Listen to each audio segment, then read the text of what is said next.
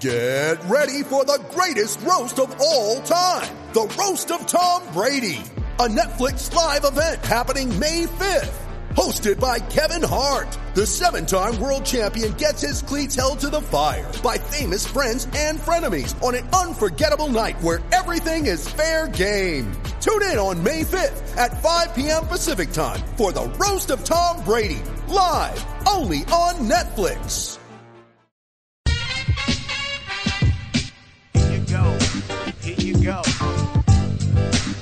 Rutgers. The nothing personal word of the day is Rutgers, and it's a Samson sit down, and we've got the 21st president in the history of Rutgers University. Jonathan Holloway has agreed to join us. I can't believe you even have a moment. So I want to start off by saying thank you. I'm glad you were able to join us. There's so much going on right now. I can't wait to get to it. How are you, Jonathan? I'm fine, thank you. Thanks for having me. You have an R on your shirt. I do. Yes, I do. I figure I had to come proper for this. So have you complete what do you do? You were the dean at Yale College, then the provost at Northwestern. So you accrue it's like when you work in sports, right? You work for many different teams. Do you give away the old stuff or do you keep one thing that says Yale Northwestern or is it all secreted away? Well, it, it's it, there's an evolution or it's it's an evolutionary process. So I start by saying I'm keeping all of it, and then I bring it with me, and then I'm like, wait, I can't wear this outside, and then it starts my color allegiance starts to change. I'm like, it feels awkward even to wear it in the house. So quietly, I I find the right home for most of it, but I I, I have always kept a couple of key pieces um, to to carry with me. So, as part of your negotiation, making sure you had enough swag from the beginning, because you need shirts, you need gym shorts. You, in Rutgers, well, from Northwestern, you may have, but you need sweatshirts, coats. What's like Yeah. Initial presidential swag bag when it comes to Rutgers?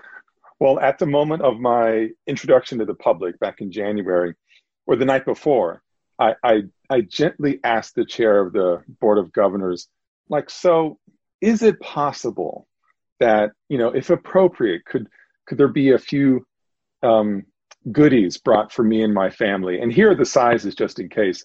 And then at the reception following my introduction, uh, the the um, uh, athletic director rolled up with four duffel bags of goods that became um, quite popular with the whole family. Very appreciated. And you need luggage, right? Do you have a brief Yes. that has Rutgers on for when you travel, right? You you have to have it all. Well, I actually don't have the backpack. I I uh, had been using a literally been using a backpack my entire career. You know, series of backpacks. And then about a few months ago, I said, you know, Jonathan, it's time to grow up. Get yourself a proper briefcase. And so that's what I did. Did you go lawyer, lawyer briefcase? No, a little bit of academic aspect to it. Not not full on Brooklyn Messenger bike kind of you know hipster. That's just not me. Not the no snaps. There are no snaps on it. There is an inconvenient strap and a buckle, which seems appropriate for an academic. By the it way, can't be, it can't be easy. the over under is six months because that buckle. you're going to be trying to go to a meeting. You're not going to be able to unbuckle your bag and you're going to leave it and you're going to have to do better. I'm just going to say a zipper will be in your possession six months. Maybe Velcro. Who knows? So we're trying to joke around. Jonathan and I could spend hours on the phone and we have talking about life and, and joking around, but there's something going on that is not funny. You started, you were named in January. Your official first day was in July, forgetting how you could be possibly the provost of Northwestern and the incoming president at Rutgers.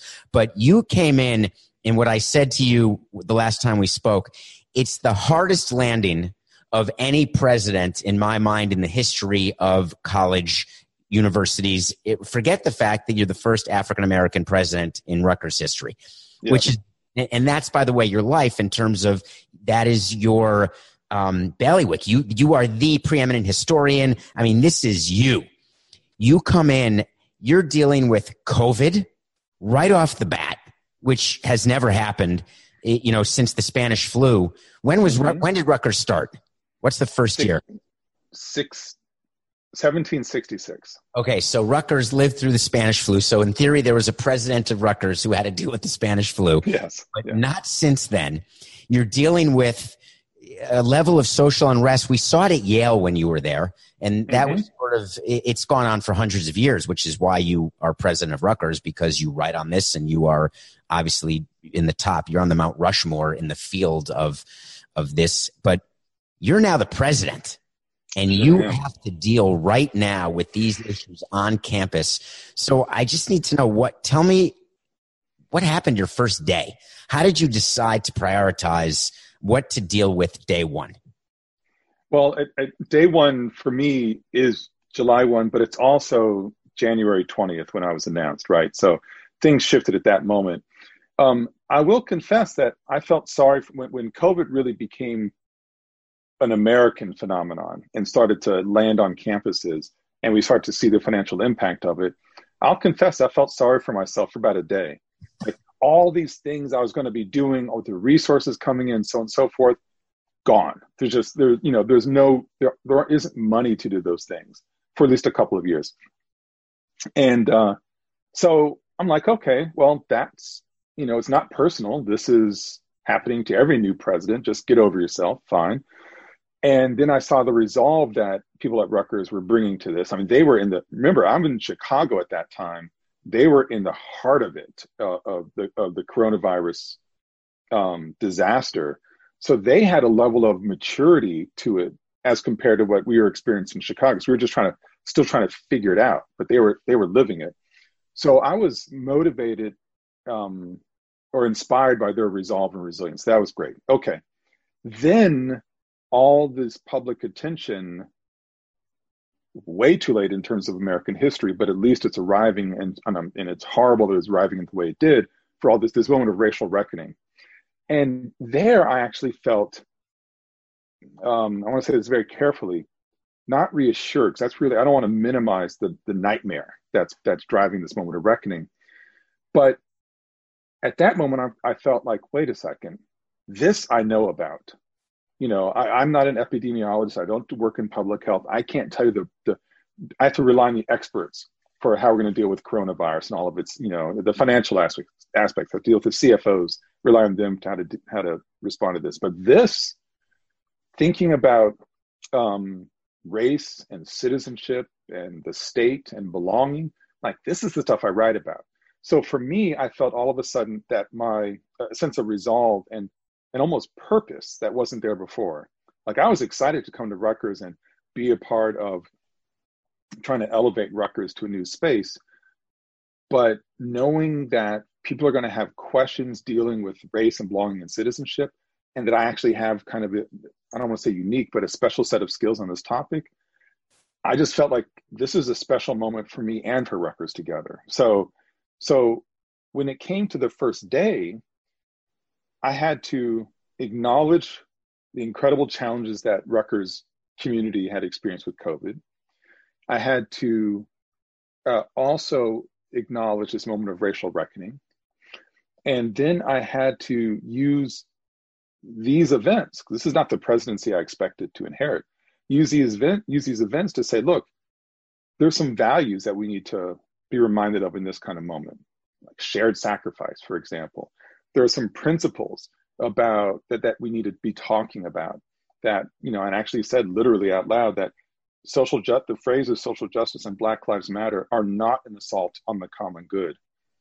We need to understand them as as pleas for us to live up by our national ideals from the founding. And you know people are raising their voice this way because they haven't been heard. So we have a duty to do this kind of work. And for me i felt liberated that i can actually talk about these things so those things are right from the beginning and um, and i have been unafraid to talk about these things uh, since then i feel like i've got a great platform so I was going to just use the word platform because when you're the dean at Yale College and then the provost at Northwestern, now you're the president. I mean, you are you're in charge. There's no yes. one above you. I mean, we can talk about a board of governors and and dealing with that aspect of it, but the fact is, you are the forward-facing man of Rutgers. Yes. So you have this feeling that not just that you were prepared for it, but you could actually take advantage of the platform and effectuate change in a way that maybe you felt in your previous stops, even as a as a professor and and a, an, a published author, and the high positions you had at the other schools. Did you actually say to yourself, "Wow"? And again, I am not trying to lessen the impact of the social reckoning and what's what's going on, mm-hmm. but mm-hmm. you say to yourself, "This actually has a chance." to benefit the the goals that I've always wanted, the changes I've always wanted to see in the United States, because I'm now the president of a university like Rutgers. Did you think that way? Oh, absolutely. I mean, no. I mean, yes. I mean, uh, am I? You know, as as look as as citizens over the last few months, as we're watching all of these protests um, happen around the world, literally around the world, we were all saying we've never seen something like this before, and you know, I'm a historian who who has a little bit of heightened awareness of awareness of all these these previous phenomena. This is new. This the scale of this response, the shape and texture of it. We can think about why it's why it's taken this shape or not, but it's almost immaterial. It's new, and this is a precious opportunity. And if we blow this opportunity, uh, Lord help us. I don't know what it's going to take to move towards a more socially just version of this of our own country. So I take that moment th- this moment and its opportunity very seriously. And if I can't, I mean, yes, I speak up through my scholarship. I speak up in the talks that I give to other academics. You know, I, I may speak up in certain ways when I'm giving talks to like local school kids or something like that. But and then in my previous positions. But if I can't use this platform at a university that is humongous and with a very large profile, especially in the state of New Jersey, I mean, it is a monster in the state of New Jersey, then I, then shame on me, frankly. You know, I, I wouldn't be able to look myself in the mirror if I don't take this opportunity to to um, try to assert a set of values that are that everybody should be aspiring for. I mean, this is not for me. This is not a left politics or a right politics. This is about civility, decency, uh, and respect for the ideals for which this country is supposed to stand. I mean, it's like it's almost old fashioned, to be honest. So we were talking about the beginning of your presidency. I want to segue to to a part of Rutgers that may be a little different than what you had at Yale at Northwestern. But I want to be clear that I love Yale, I love Northwestern, and I love Rutgers. But I think it's safe to say that Rutgers athletics has a different platform, has a different visibility in the country than Northwestern at Yale. Are you yes. are you at least willing to admit that? Yes, absolutely. So when you're the president, something that's going on right now, not even COVID related, people may not know as president of a university, a lot of it is not very glamorous. There's some great glamorous stuff. You get free stuff. People, you know, generally genuflect in your direction. So there's a lot of cool things, but you have to deal with budgets. You have to deal with fundraising and you have to deal with realities that many people aren't focused on because they're living in their own bubble. You have That's to right. take a much macro, much more macro view than you've ever had to. As a matter of fact, as dean, you, in my mind, you're very student facing as provost, in my mind, you're more faculty facing. As president, you're going to be swirling around because you, you're facing everyone at all times. So, talk to me a little bit about the fight that's going on at Rutgers and every university as you figure out your athletic department and what to do with the reality that revenues could be down. You've seen what happened. How about your alma mater, which I want to give a shout out to? Oh you were gosh. Were you the star of Stanford football team? Like, like I, I was such a star. I've gone beyond the record books and the history books. I don't even exist. so, so Jonathan Holloway, President Holloway. I have to call you Mr. President now. By the way, I'd appreciate I, it. That'd be respectful of you. Okay, so Mr. President, you played four years at Stanford, which is not a schlepper school to play football, right? I mean, this means you were really good. But I did some research and for whatever reason, I they must have misspelled your name on Google, but I couldn't find you in any box scores. I didn't I, I didn't know what position or what games you played in, but I gave you the benefit of the doubt because I love you that you were a four year star at Stanford. So you have experience. They had to cut some of their sports. Eleven out of thirty. Eleven of them yep. disappeared at Stanford. What's going on at Rutgers, and how, as a first year president, do you even begin to deal with the reality that is Rutgers athletics? Yeah, it's an excellent, uh, excellent and very fair question. I mean, I was as a Stanford alum, I and and former varsity football practicer. Um, it was shocking to see them them cut almost a third of their sports. I mean, this is by almost any measure the most successful college athletics program in the country. Certainly by the measurement of their national championships that they've won over time and the Directors Cup or the Sears Cup, whatever it's called. I think it's called the Directors Cup now.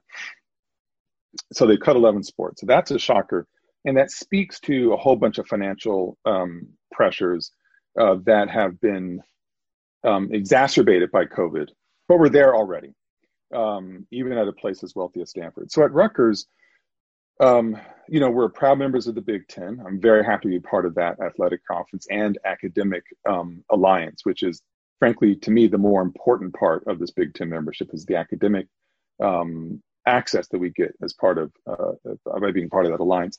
Um, so yeah, we are in the Big Ten. Uh, depending on the support, and you know, people pay most attention to uh, football and men's basketball if you think of just those two sports, um, in Ruck, Rutgers has been um, uh, people were looking would look forward to playing Rutgers in football because they, they can think of a W in their column already.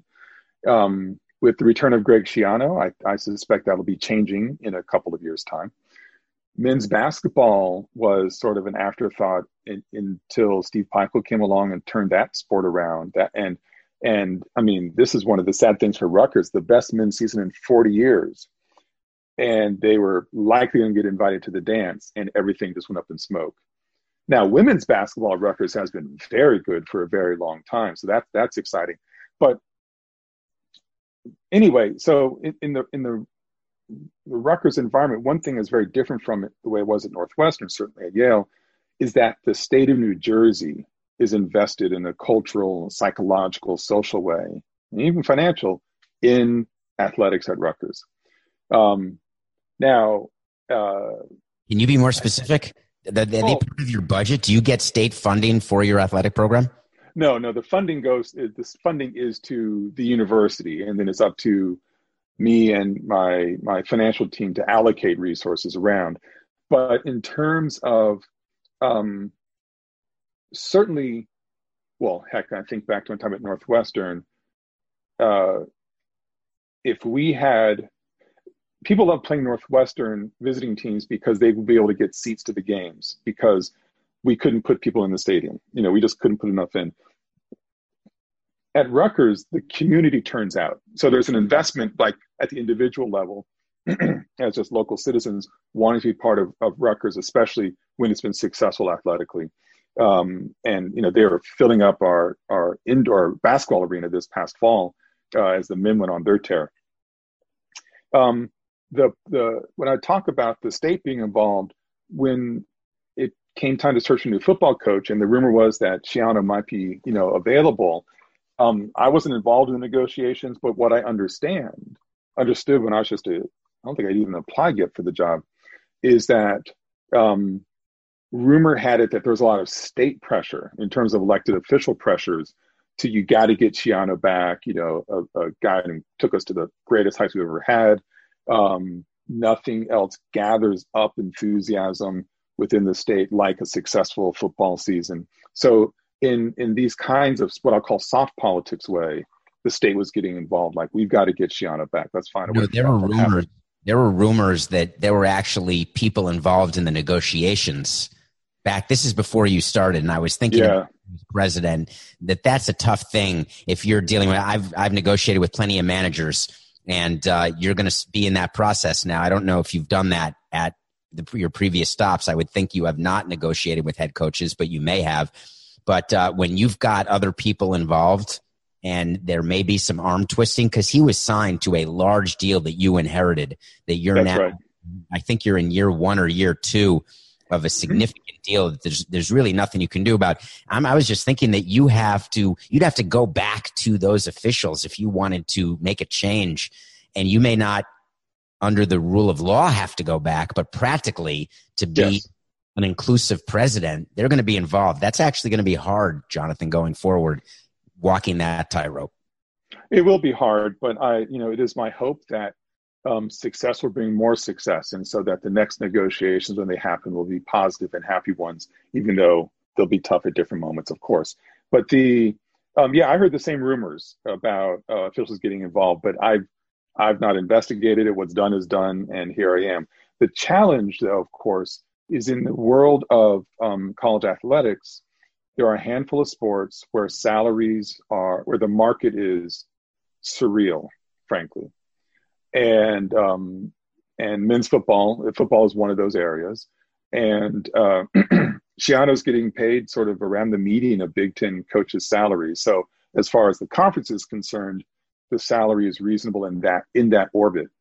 Um, but when you but when I receive these letters of congratulations, welcome to the community, emails and such, um, the one issue if there were if people wrote offered a discordant note in any of those messages, it was always about athletics.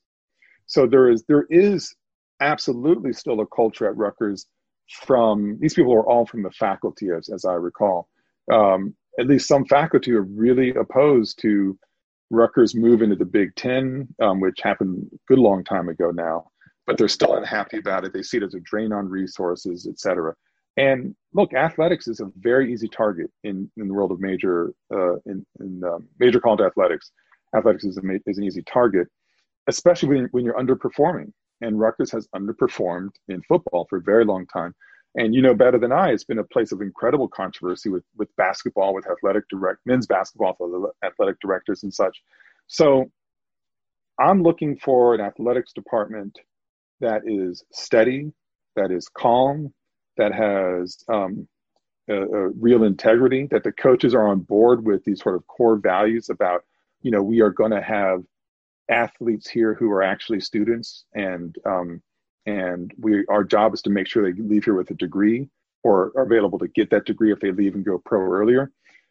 And you know, it sure feels to me that um, Pat Hobbs or AD has really hired the right kinds of people uh, with who share that mission. So I'm feeling pretty good about. I'm feeling very good about athletics. Um, what, what, are you doing about the budget issues? I mean, what happens if there's no football? This, yeah. Which you know, I want to talk to you about that because it's the 800 pound elephant in the in this room and in this Zoom room right now. We're due to have college football now, and if you don't have students on campus or they're on campus in a different way or classes are online, I don't understand how there will be college football and because they're not paid, they're student yes. athletes. And yep. so you will then be forced to make decisions because your budget is going to get decimated like Stanford's, like other schools. So I assume you're happy, you're planning for that, aren't you?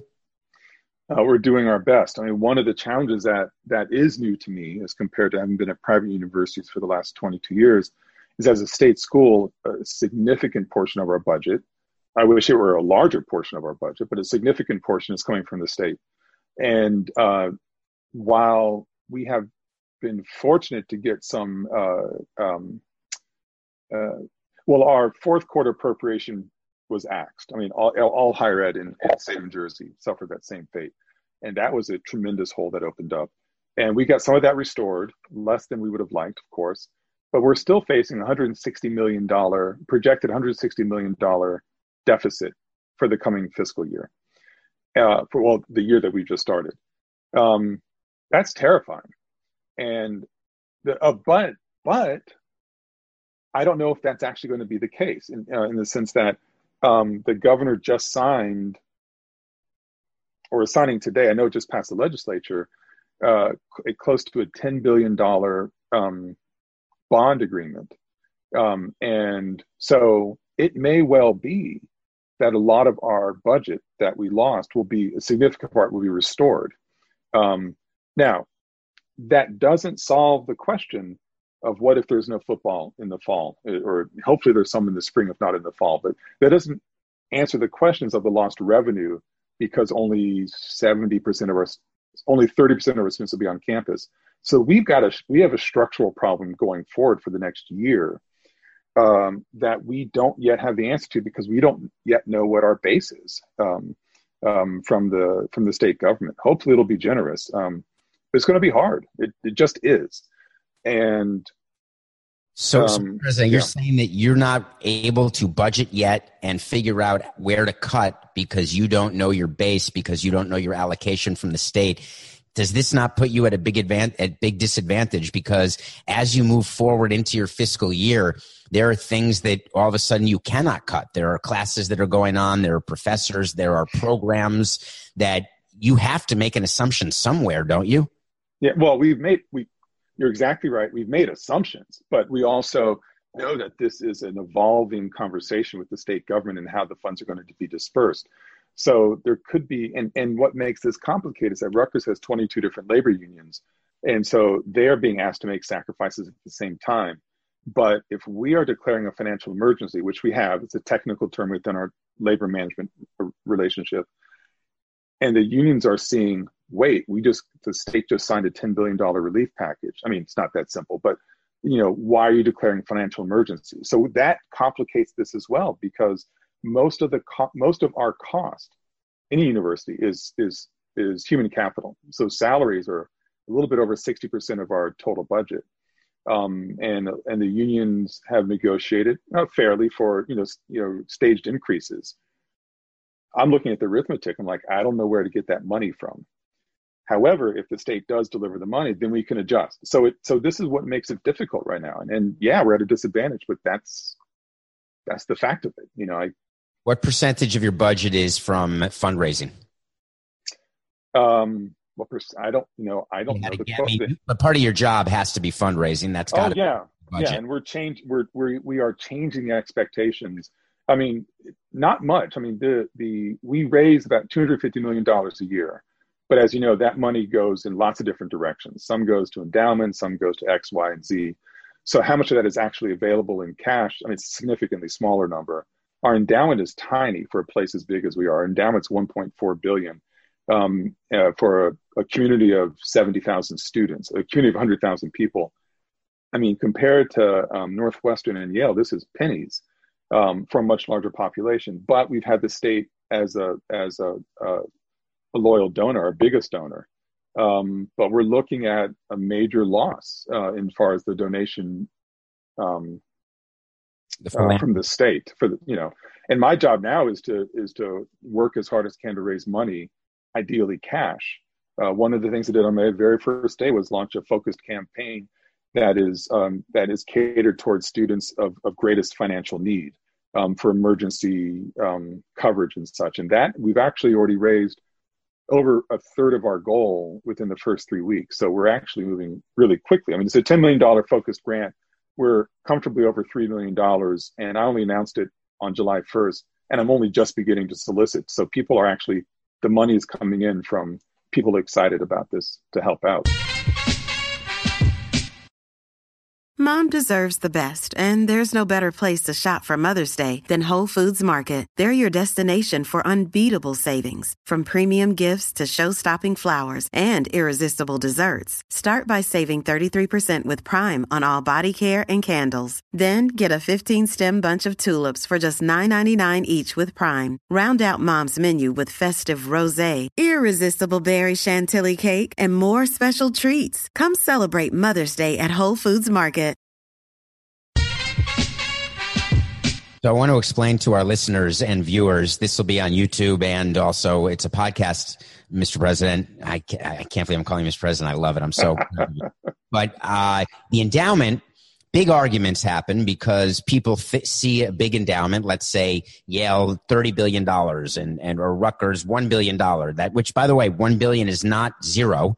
So Yes. people would say who are working or who are paying tuition or who have jobs there, why are you firing me? Why are you cutting our program or my salary? We can just just take money from the endowment.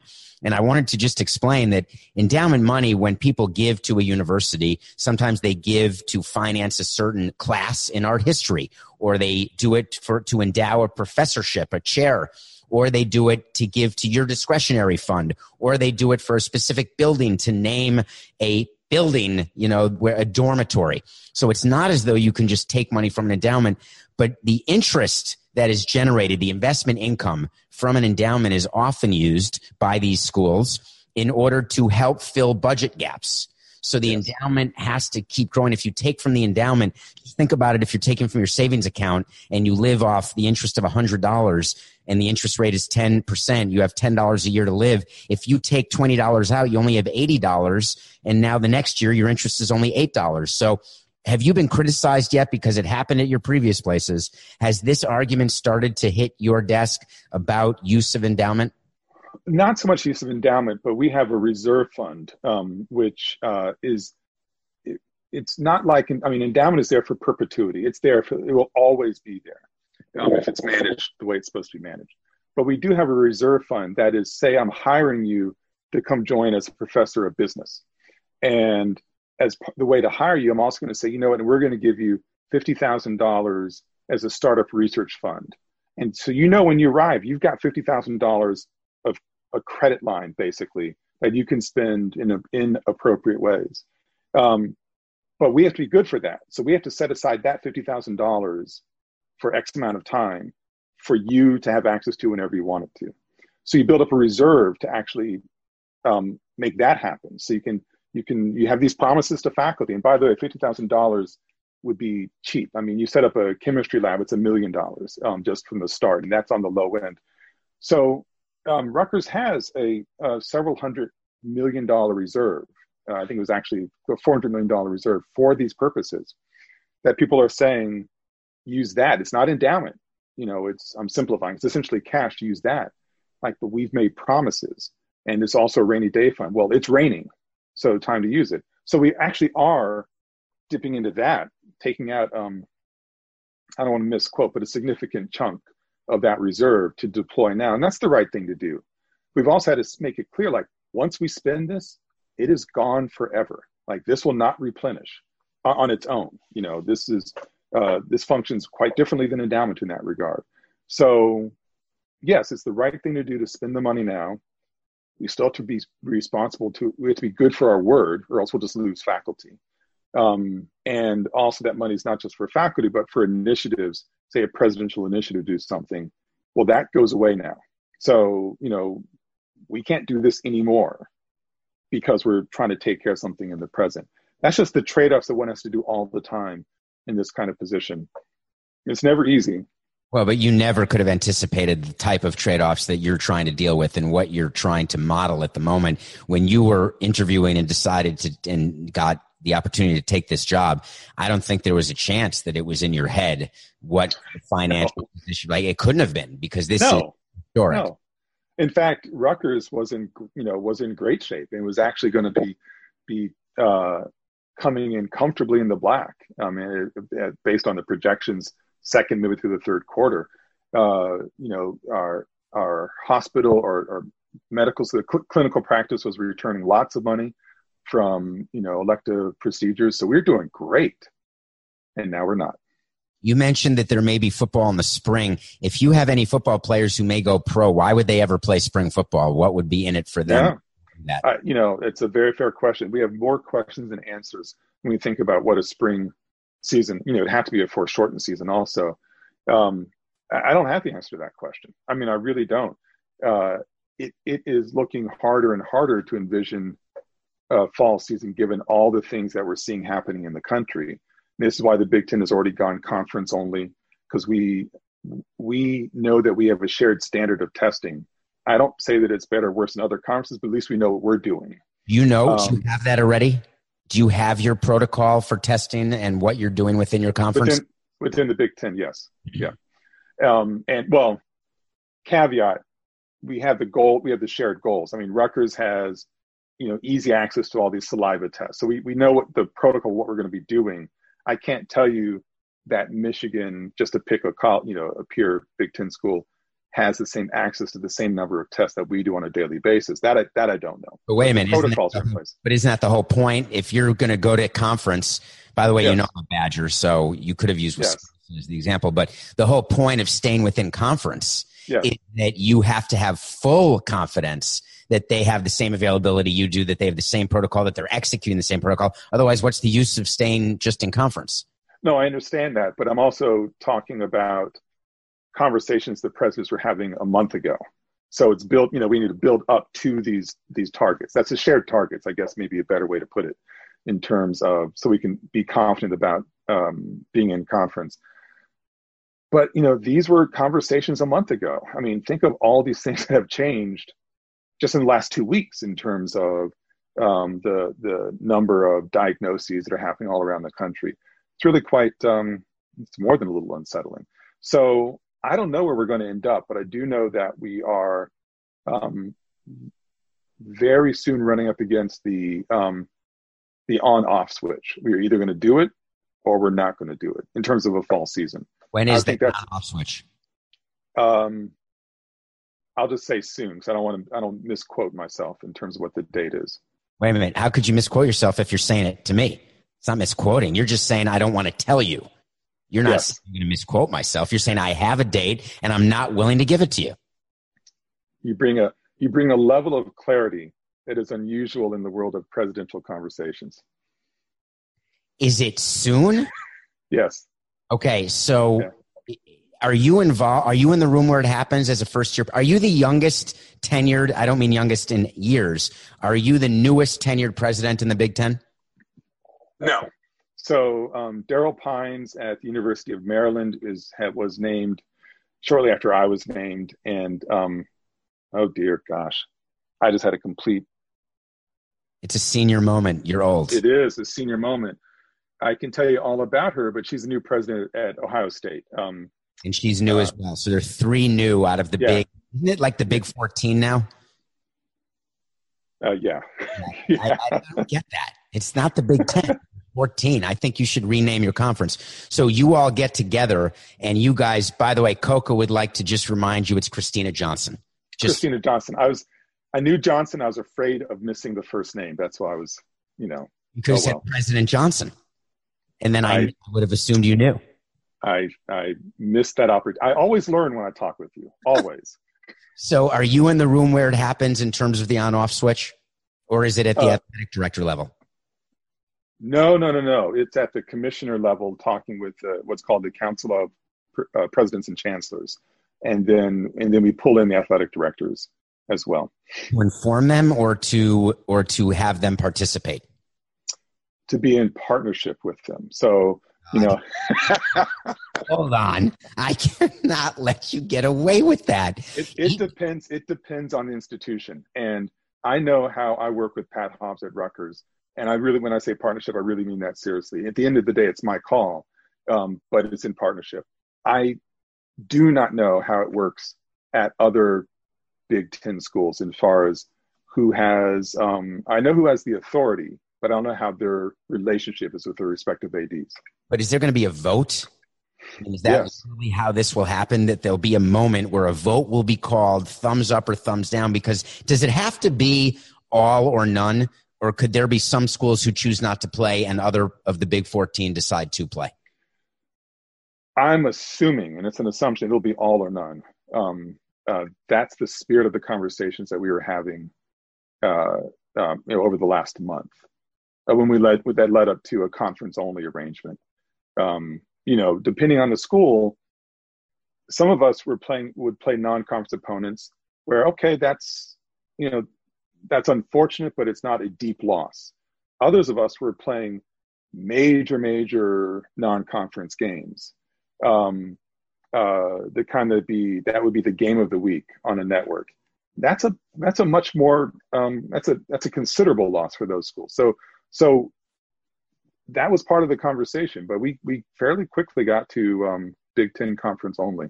Was it unanimous? Because you guys were the leader. I mean, it started. It, you know, Ivy leagues. We know what goes on with their decisions, but when you guys announced this, uh, and other conferences have followed, but you're sort of leading, and which is what you do as a leader. Was it a unanimous vote?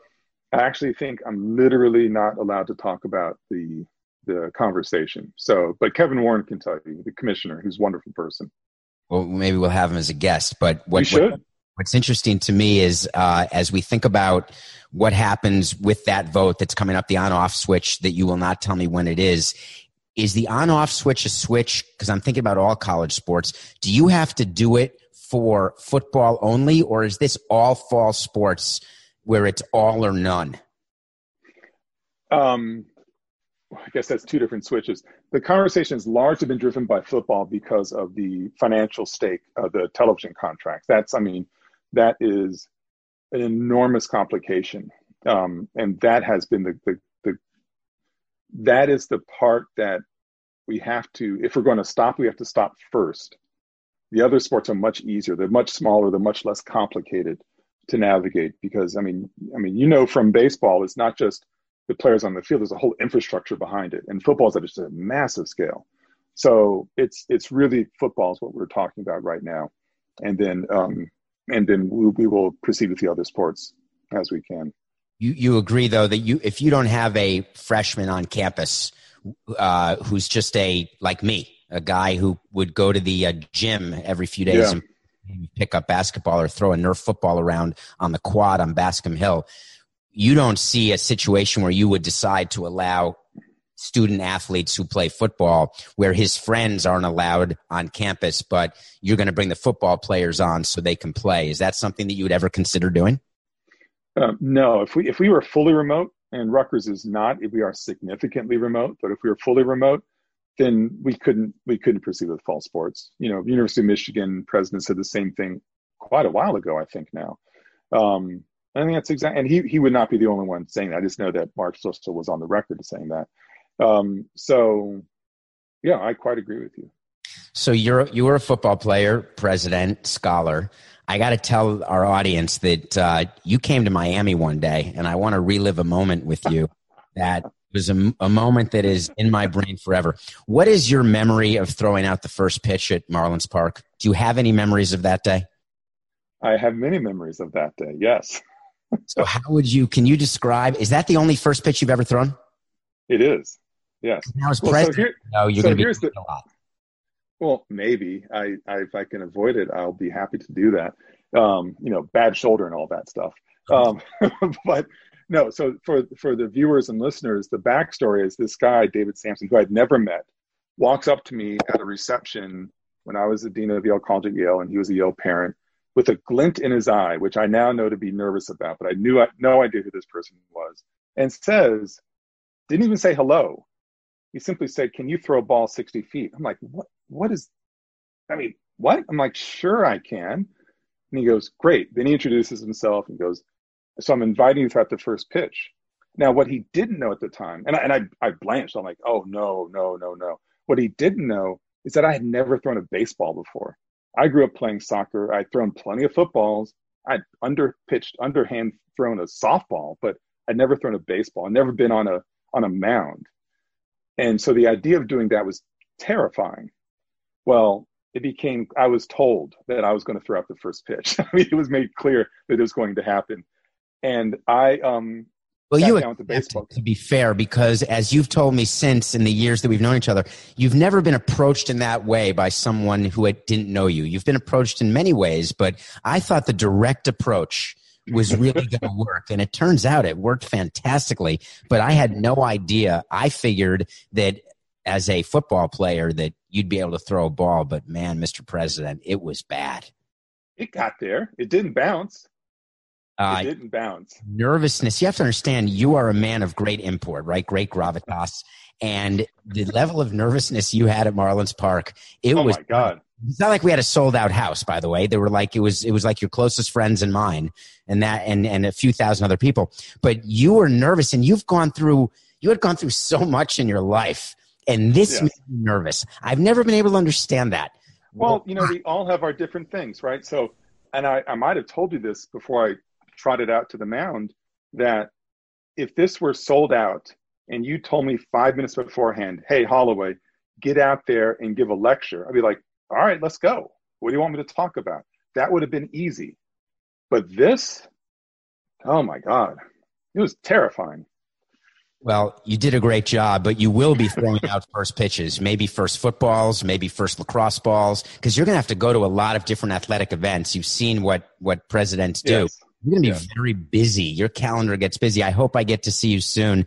I just, I know we're, I'm two minutes past where I, I asked you to stay with me and I really appreciate that you did this. It's, uh, it's really fun to talk to you. Thank you so it's, much, it's, President. It's my pleasure. You, you've reminded me though, by pointing that out, I need to actually invest in getting uh, a Rutgers sling, so I can actually wear that when I go to events and say, "I'm sorry, it's the it's this. I just can't. You know, I just can't do it. Bad Uh, shoulder." No, you you are not allowed to use that. Your days of excuse making are over. Go with the special Rutgers sling. You're going to have to go with fundraising. You're going to have to go with first pitches, going to athletic events, wearing the swag, dealing with the COVID crisis, trying to figure out what hundreds of years has not been able to figure out in terms of systemic racism. And then it's going to be a Tuesday. Exactly. That's exactly right. I was about to say that sounds like a Monday to me, but uh, yeah, yeah, that's true. Tuesday. Thank you, sir. Thank you. For the ones who work hard to ensure their crew can always go the extra mile, and the ones who get in early so everyone can go home on time, there's Grainger, offering professional grade supplies backed by product experts so you can quickly and easily find what you need. Plus, you can count on access to a committed team ready to go the extra mile for you. Call, clickgrainger.com, or just stop by. Grainger, for the ones who get it done.